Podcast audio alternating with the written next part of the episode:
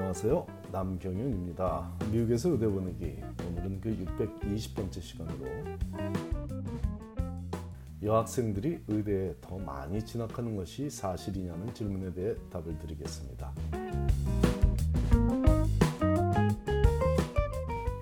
전통적으로 의대는 남학생들이 더 많이 진학하던 분야였는데 다른 여러 분야에서도 그러했듯이 그런 고정관념은 최근에 무너져버려서 올해, 즉 2021년에 의대를 졸업한 학생들이 의대에 입학하던 지난 2017년부터는 꾸준히 의대 신입생들 중 절반 이상의 학생들은 여학생들이었습니다. 그러다 보니 전체 의대생들의 성별 구성비도 2019년부터는 여학생들이 과반수 이상을 차지하고 있는 것이 현실입니다. 그렇다면 어떤 연유로 여학생들이 의대에 더 많이 진학하게 되었는지 함께 알아보겠습니다. 여학생들이 남학생들보다 의대에 더 많이 진학하고 있는 현상의 근본적인 배경은 대학 졸업생들의 성별 구성비에서 여학생이 남학생을 앞서기 시작한 것이 벌써 10년 이상 지속되고 있다는 점에서 쉽게 유추할 수 있듯이 우수한 여성 인적 자원이 풍부해진 점을 들 수 있겠습니다. 하지만 2010년도에도 대학 졸업생의 57%가 여학생이었는데 의대 입학생 중에는 48%만이 여학생이었으니 단순히 여성 대졸자의 증가만을 그 이유로 보는 것은 충분하지 않아 보이더군요. 과연 양적으로만 증가한 것일까요? 최근 고교 수석 졸업생들의 성별 구성을 살펴보니 약 70% 이상이 여학생들이었는데 이는 지난 10여 년간 꾸준히 증가세에 있으니 21세기에 들어서는 양적으로도 더 많은 여학생들이 대학 교육을 받고 있을 뿐 아니라 여학생들의 학습 능력이 남학생들보다 꾸준히 앞서가고 있다는 방증이네요.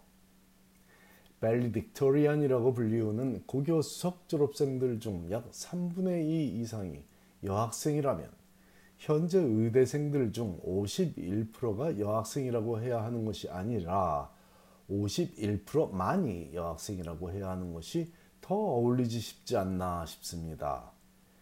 현재 의대생 자녀를 둔 부모들이 대학에 다니던 1980년대에는 의대에 지원하는 학생들 중 여학생이 차지하는 비중이 고작 30% 남짓이었는데 2003년도에 처음으로 여학생 지원자가 의대 지원자가 50.8%에 달하더니 이제는 전체 의대생들 중 약 51%를 여학생이 차지하고 있으니 한 세대가 지나면서 생긴 놀라운 변화입니다.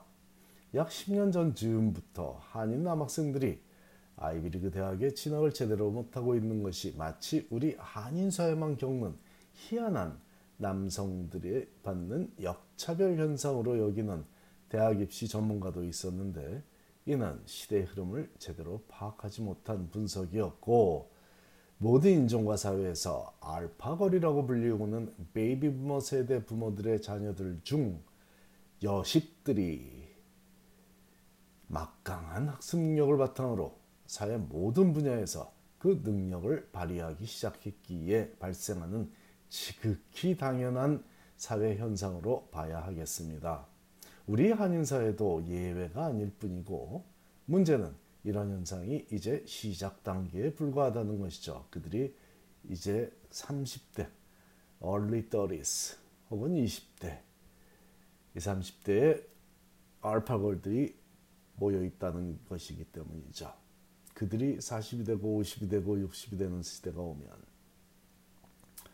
어떤 일이 벌어질까요? 현재의 추세라면 당분간은 더욱 많은 여학생들이 명문대학을 졸업하고 사회 각 분야에서 더 뛰어난 업적을 만들어 갈 것이고 의대 입시에서도 역시 이런 분위기는 계속 이어질 것으로 보입니다.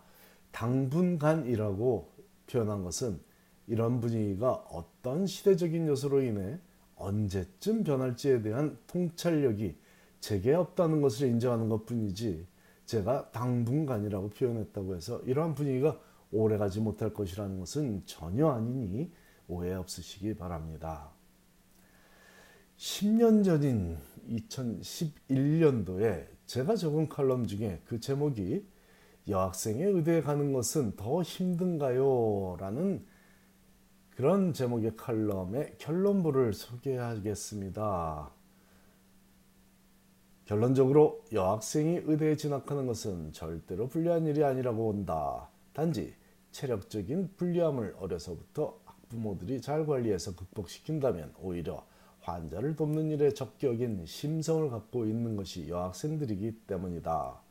체력 문제는 의대 입학 및 졸업하는 일에만 국한되지는 않는다. 여학생들의 의대 진학을 가로막는 요소 중 또 하나는 결혼, 임신, 출산 및 육아에 관한 우려도 크게 자리 잡고 있다. 절대로 건강해야만 한다.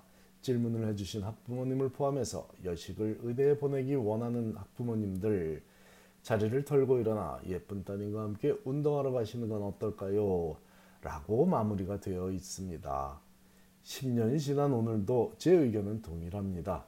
물론 그때보다는 더 많은 여학생들이 체력 증진에도 힘쓰고 있는 것을 잘 알고 있지만 아직도 일반적으로는 여학생들의 체력이 남학생들의 체력에 못 미치고 있다고 느껴집니다.